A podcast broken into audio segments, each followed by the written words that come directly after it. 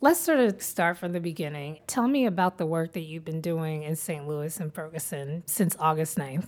Okay. Initially, it did not start as me, you know, being an activist. Initially, I, I had gone out, and like most people in St. Louis, this has been an underlining issue with mm-hmm. race.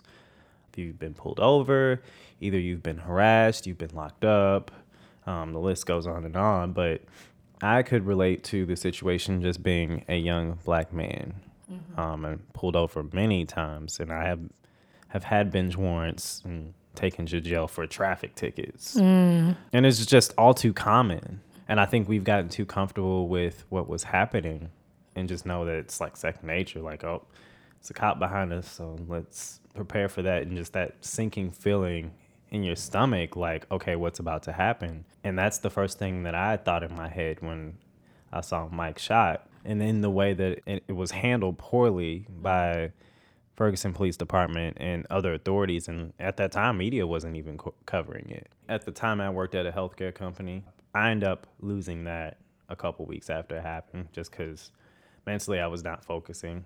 A lot of time I wasn't showing up. So I ended up losing my job because of that. When you say that you weren't really focused, and I, I was only in Ferguson for three days, but the reaction that I keep hearing people have is trauma. Can you talk about the trauma that you felt in those days when you weren't when you weren't able to make it to work, et cetera, yeah. et cetera?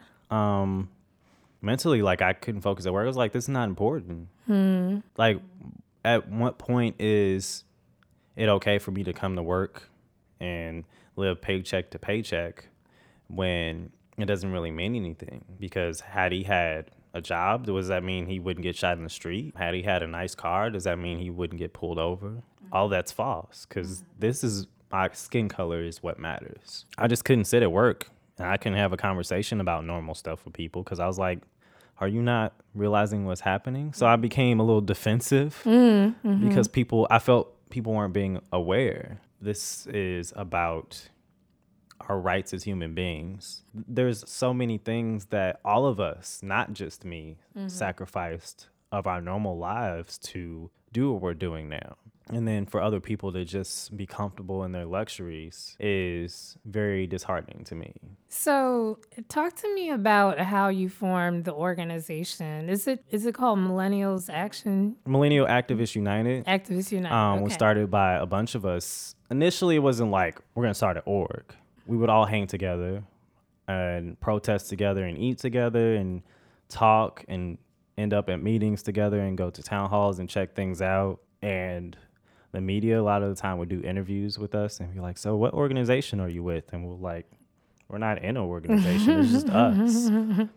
And then people, it kept happening way too frequently. And then some of us had thought about it, was like, maybe we should, because a lot of times we go to these town halls, be mostly men, we'd go a lot of these meetings, mostly men. There mm-hmm. wouldn't be women on the panel, or there wouldn't be people, younger people on the panel. There wouldn't be people that have been protesting on the panel. So it's like all of these voids, the group, that was our purpose, was to fill the, those voids. I think one of the things about fighting the system is understanding what an entry point is. A lot of times people will be like, we need to get out there, we need to do something but it's never really clear what people are doing. And so this movement really stands out to me because aside from the traditional protesting, you just see a lot of creativity and you see a lot of interconnectedness in a way. And of course, the online presence of it too. Do you think that this movement is different from ones that you've seen before? I think it's different in a way, like you had talked about social media and, and us documenting everything that we were seeing mm-hmm. just because we couldn't believe it for ourselves. Mm-hmm. So initially, it wasn't because we wanted people to see, right. but then people would take account and see this and, like, is that really happening? And so we continuously documented everything and, and put it out there so people across the country and even the world saw what was going on. What do you feel like this activism is going to mean for you 10 years from now? I don't know. I guess, and I, I say this all the time with like so many activists I've met. one, it's overwhelming that I'm meeting the people that I'm meeting. Hmm. All like everybody, like it's so inspiring how involved in the work that everyone is and on different facets or different causes. Hmm. But ten years, I, I hope to be as great as most of these people that I've been meeting. Because they give so much great advice too about like self care and just knowing when to pull away. You don't have to do this every day. Mm-hmm. The work will still be there. I hope that I can be as great hmm. in 10 years. So there's a, a strain, at least of the Black Lives Matters movement, that I think is really interesting. And that is that it's a primarily queer led organizing body. Is that familiar to you? Does it were you surprised by that? I was surprised, but it, it's awe inspiring. Identifying as a gay man in St. Louis, which is a very like small, big city, and not having people to identify in that way, but to meet those people and they're like my brothers and sisters now. It's amazing to see that people that they have no problem speaking up and standing their ground in meetings with a lot of uh, cis hetero people and just being on the same panels like calling people out it's it's amazing that they stand their ground and that actually puts fire in me that i can do that as well Wow.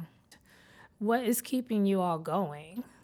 each other and the fact that all these leaders and activists are coming out and supporting us in so many different ways and, and lifting us up just having that support system whether it's a family or a friend or a stranger even strangers reach out and i met some of these people in my life and they're like so proud of you larry and uh, the great work that all of you guys in ferguson are doing it's amazing and that keeps us going i think we are working long term and knowing that we're working to get progression to where situations like this do not continuously happen.